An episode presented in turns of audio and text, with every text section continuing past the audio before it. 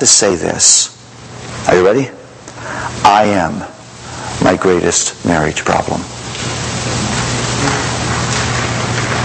I am my greatest marriage problem. I am my greatest marriage problem. Wives, say it to yourself. Because when you begin to say that, you have started walking down the pathway of change. Husbands, say it to yourself. Because when you do, you have begun to walk down the pathway of change. Enough of the blame. Enough of the accusation. Enough of pointing the fingers. Enough of making ourselves righteous by pointing at the sin of another person. It doesn't work. It never leads to change. It never leads to peace. It never leads to reconciliation. It leads to a horrible, angry, self-righteous standoff that locks your marriage into a place where change will never take place. It doesn't work. It doesn't work. And that's why I've got to say, I am my greatest marriage problem. Because you have two people that say that. You have the beginnings of remarkable, transformational, glorious change that can happen in that relationship. Look back at Luke 6 because I want to say one, one more thing to you.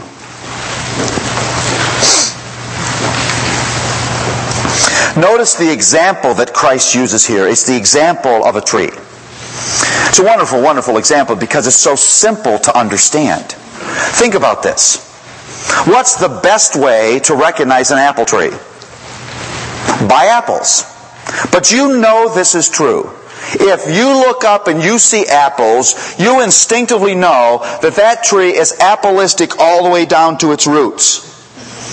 If it didn't have appleism in its roots, it wouldn't grow apples as fruit. You will never plant peach pits and get apples. If you plant peach pits and get apples, run. Run fast, run far, run long. Something terrible has happened to the universe. And so what you have there is the principle of organic consistency. The principle of organic consistency. There's an organic consistency between what is in my heart and what comes out of my words and my behavior. Now that means this. Marriage problems are not first behavior problems. Marriage problems are not first communication problems. Marriage problems are heart problems. If you don't fix the heart, you don't fix the marriage. Pretend with me that I have a huge apple tree in my backyard in Philadelphia. I live in Center City, so I neither have a yard nor a tree. Uh, it's kind of have a, hard to have a tree in your backyard when you're on the second floor. Uh, but pretend. And every year it grows twisted, brown, pulpy, inedible apples. Organic hockey pucks. And my wife comes to me and says, Paul, it doesn't make any sense for us to have this apple tree and we can never eat these apples. Why don't you, can't you do something for our apple tree? And I think and I ponder, I love this woman, I want to help her, and so I say, I, I've come up with a good idea. I think I can fix our tree. Saturday, I'm going to do that. Saturday morning, Luella looks out the window and she sees me carrying these items. I'm carrying a big tall ladder, a pair of branch cutters, an industrial grade pneumatic nail gun, and three bushels of red delicious apples. And I climb up the ladder and I cut all the apples off the tree and I very symmetrically nail three bushels of red delicious apples on that tree. From a hundred yards you would think this man must be the horticulturalist of the century. If you're my wife, what are you thinking? You're thinking this is the big one. The doctor said he'd be this way if he lived. Now, what's going to happen to those apples? They're going to rot. Because they're not hooked to the life giving resources of the roots of the tree. But even more profoundly, what kind of apples is that tree going to grow the next season? Twisted, pulpy, dry, brown, inedible apples. Now I want you to hear me say this. I am deeply persuaded that most of what we do to change a marriage is nothing more or less than apple nailing. I think it is a scandal that there are hundreds of marriage books on the shelves of Christian bookstores that never mention the heart. And so a couple has got a, some distance and some coldness in the relationship, and so a counselor tells them to go out for a date night. And if, as if that's going to alter the face of the marriage. These people are angry. They're hurt. What kind of date do you think that's going to be? I know a couple who was given that advice. The husband thought this was his opportunity.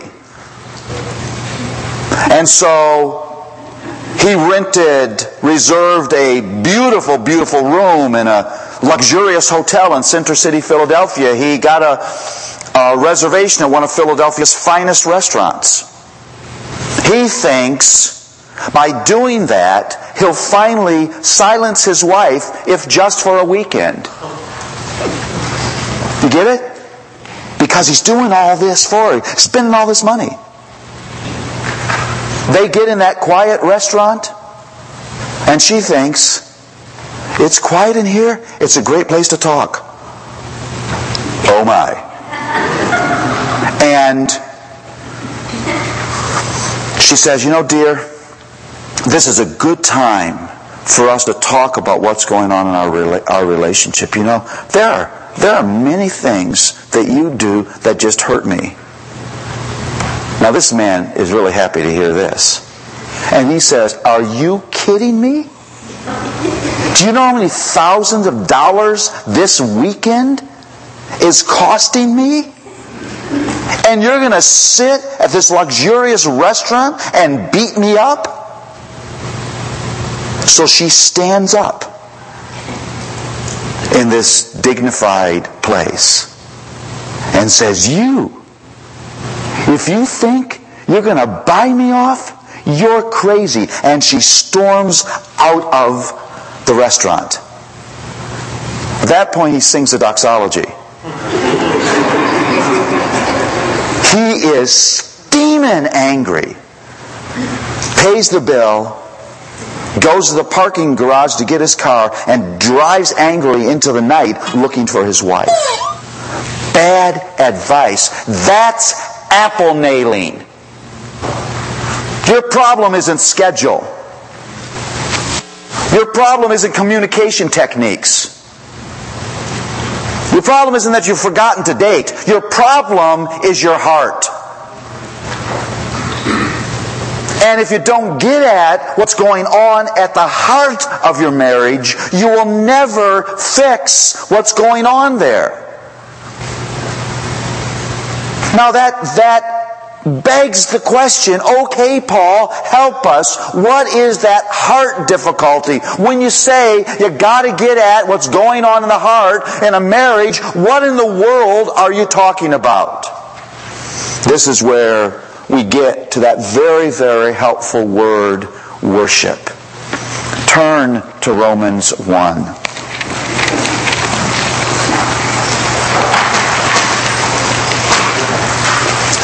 Now, before I look at Romans 1, maybe there are some of you that are sitting thinking, okay, when is this man going to get to a marriage passage? These aren't marriage passages. I thought I came to hear about marriage. Well, I don't want to uh, assume anything here, but I want you to think with me. Have you noticed that your Bible isn't arranged by topic? Have you noticed that? It doesn't have tabs on the side according to topic. Some of you are bothered by that. You wish the Bible just arranged a topic so you can go to your topic of interest. The Bible is not arranged by topic, not by accident or oversight. The Bible is arranged the way it's arranged because that's the best way for it to be arranged. The Bible is essentially a story. Uh, probably better to say it's a theologically annotated story. it's a story with God's notes. And that story is meant to give you a helicopter view of everyday life. It's meant to tell you all the things you need to know about you and life in a fallen world and the plan and purposes of God and the operation of God's grace and all those important life topics. You can go to an encyclopedia and read an article and not read what's before it and not read what, what's after it and make sense out of it. But you can't do that with the Bible. Because the Bible all fits and holds together. Now here's what this means. If all you're doing is running to the marriage passages to understand your marriage, first of all, you're missing the vast majority of the material on marriage. But the second thing is, you'll never make sense out of those marriage passages unless you understand the whole of the message of the Word of God to the degree that every passage tells me things about me and things about God and things about life in the fallen world and things about God's grace, to that degree, every passage gives me information about every topic. The Bible itself is a manual on marriage because it's a manual on life. And so you can actually get profoundly important marriage material out of every portion of God's Word. And I think this one is one of those. Verse 18 of Romans 1. The wrath of God is being revealed from heaven against all the godlessness and wickedness of men who suppress the truth by their wickedness. Since what may be known about God is plain to them because God has made it plain to them. For since the creation of the world, God's invisible qualities, His eternal power and divine nature have been clearly seen, being understood from what has been made, so that men are without excuse. For, all they knew, uh, for although they knew God, they neither glorified Him as God, nor gave thanks to Him, but their thinking became futile, and their foolish hearts were darkened. Although they claimed to be wise, they became fools, and exchanged the glory of the immortal God for images made to look like mortal man, and birds, and animals, and reptiles. Therefore, God gave them over in the sinful desires of their hearts to sexual impurity for the degrading of their bodies with one another. They exchanged the truth of God for a lie. Now listen to this. And worshiped and served created things rather than the Creator who is forever praised. Amen. Now hear this. You are, by your identity, by your very nature, you are a worshiper. Now what does that mean? Here's what it means. You will attach your identity, you will attach your meaning and purpose, you will attach your sense of well-being to something. You will live for something. Everybody does that. There will be something in life that will come somehow, some way to rule your heart. And there are only two categories. You are either t- attaching your meaning and purpose and identity and inner sense of well-being to the Creator, or you're attaching that to the creation. Now that is a very significant observation. And here's what Paul says sin does to all of us. All of us, 10 out of 10 people in this room, suffer from this. Sin causes us to exchange worship and service of the Creator for worship and service of the creation. Things take the place of God. Things that are perfectly good to desire rise to the place where they become functional God replacements. Listen, it is not wrong for you to desire comfort, but it must not rule you. If you're a wife, and you attach your identity and meaning and purpose and inner sense of peace to comfort, and the way you get your comfort is by turning your home into a museum to your d- domestic dexterity, there will be no end to your irritation and your frustration. Because you don't actually want your home to look like anyone lives in it. And you're immediately irritated when the pillow is rumpled or when there are crumbs on the counter. Now you know what I'm talking about. If you're a man, think about this. And you attach your identity and your meaning and purpose to your job and where you are getting your value and where you're getting your excitement in life, your identity in life is your job. Listen, when you drive home at night, you are driving away from the place where you get your identity. Your family actually lives outside of your value system. No wonder when you get home, you're demanding and irritated and isolated. What rules your heart will always, always exercise inescapable control over your life and your behavior. If you're a person here and you're getting your well-being from the acceptance or respect of your spouse, what will you do? You'll be hyper vigilant. You'll watch their every reaction to you. You'll ride the roller coaster of everything they say and how they say it and when they say it and where they say it. And you'll be a master at different qualities of tone of voice and look of the face. And living with you will be like living in a minefield. Now, is acceptance and respect a good thing? Absolutely, it's a good thing but it must not rule you. Let me give you the principle. A desire for even a good thing becomes a bad thing when that desire becomes a ruling thing. A desire for even a good thing becomes a bad thing when that desire becomes a ruling thing. I can't tell you how many Westminster Seminary students in their last semester of seminary I've counseled who have done severe damage to their marriages and their families over the pursuit of theological knowledge. Is theological knowledge a good thing? It absolutely is, but it must not rule your heart. And so these men were abs- absentee fathers. They neglected their wife. They neglected their children. They were irritable every time they were disturbed. It's a good thing that's become a bad thing. I can't tell you how many wives have said this to me. All I ever wanted was a man who would make me happy. I think that poor man is cooked.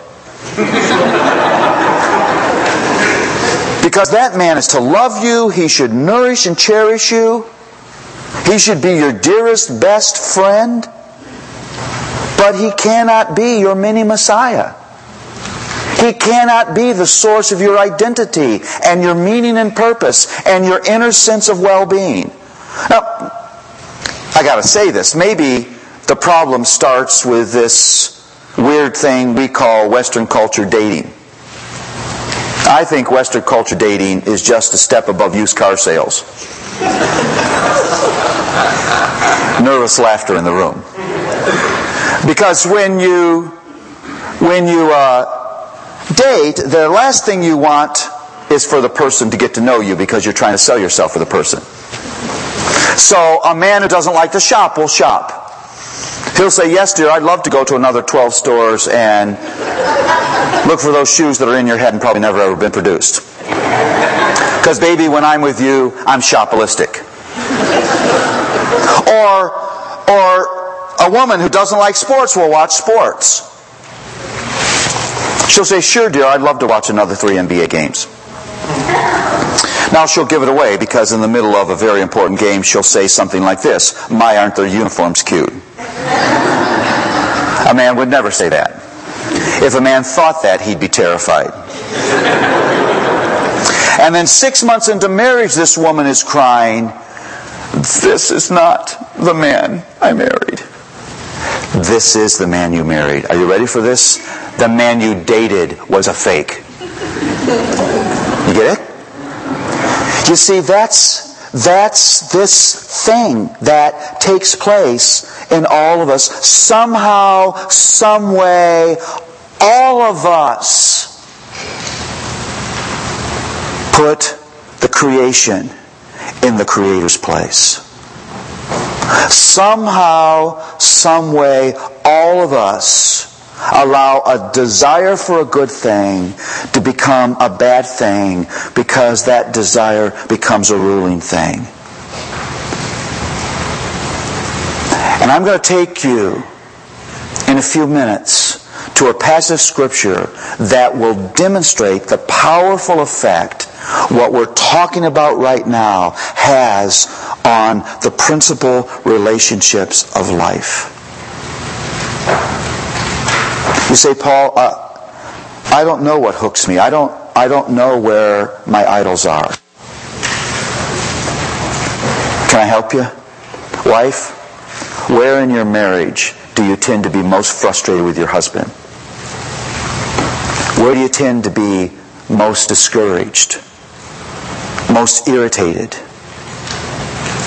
Say or do things that you probably shouldn't say or do. Husband, where do you tend to struggle with the most anger toward your wife?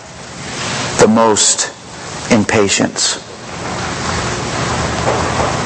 You see, I think we we negate the power of our idols because we're not going to a temple to worship a false god. But if something in your life has risen to the point where at the street level it has more ability to control your words and behavior than God does, then that is a very significant thing. Marriage problems are heart problems. Heart problems are worship problems. Something is ruling your heart. And if creation rules my heart, I can only look at you in one of two ways. If you're helping me get what I want, I love you. I thank God that you're in my life. But you're in the way of what I want, I'm spontaneously angry and irritated. Let's pray. Thank you, Lord, for these amazing perspectives of your word. And Lord, we pray as we unpack them further that you would give us deep insight into our marriages, insights that begin to free us by your grace. In Jesus' name, amen.